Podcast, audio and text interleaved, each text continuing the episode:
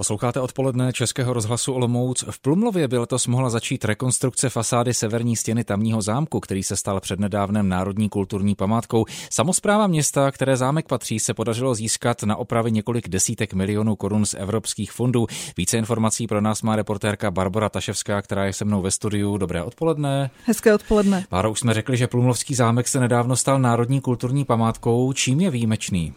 Tak je to hned několik věcí. Eh, například to, že Plumlovský zámek je v podstatě devítipatrová budova, nebo to, že jde o jeden z nejužších zámků.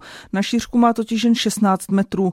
No a nakonec také to, že zámek vlastně nikdy nebyl dokončený. Eh, historie Plumlovského zámku sahá do 17. století, kdy s jeho stavbou začal Jan Adam z Lichtensteina. Ze čtyř plánovaných křídel nakonec ale vzniklo jen jedno, které je dnes známé jako Vysoký zámek a právě tam se restaurátoři pustí do oprav fasády. Eh, jak budou postupovat při opravách té fasády?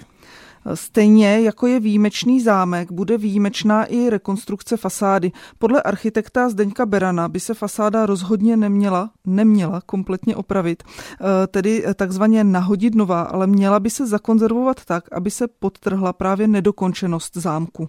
Ten konzervativní přístup říká, že by měl dochovat historicky cené konstrukce v tom jejich nejautentičtějším tvaru. To znamená, že i když třeba na omítce je chyba, tak je lépe tu chybu, dejme tomu nějakou záplatu, flek, zakonzervovat, uchovat ji a nepřetírat ji novým nátěrem.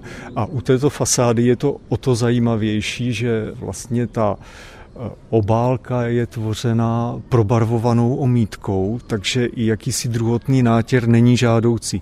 Fasáda Plumlovského zámku je navíc velmi zdobná, jsou na ní štuky a další ozdobné prvky.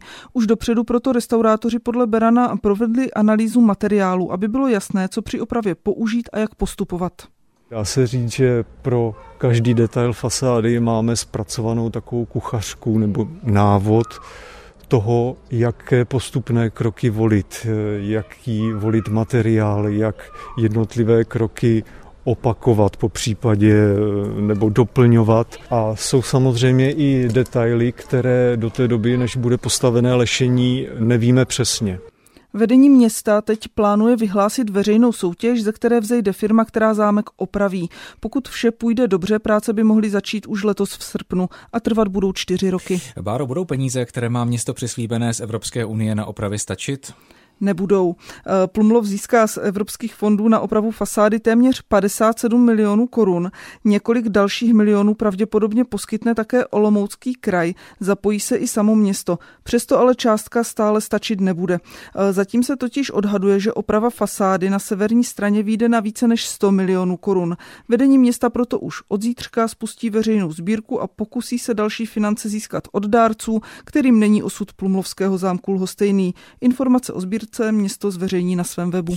Tak eh, jak bude Plumlov vypadat, na to si ještě chvilku počkáme, ale užívíme si zatím toho, jak vypadá teď. A to, co se tam děje, sledujeme pro vás průběžně. Jsme s vámi i na Prostějovsku. Český rozhlas Olomouc, žijeme tu s vámi.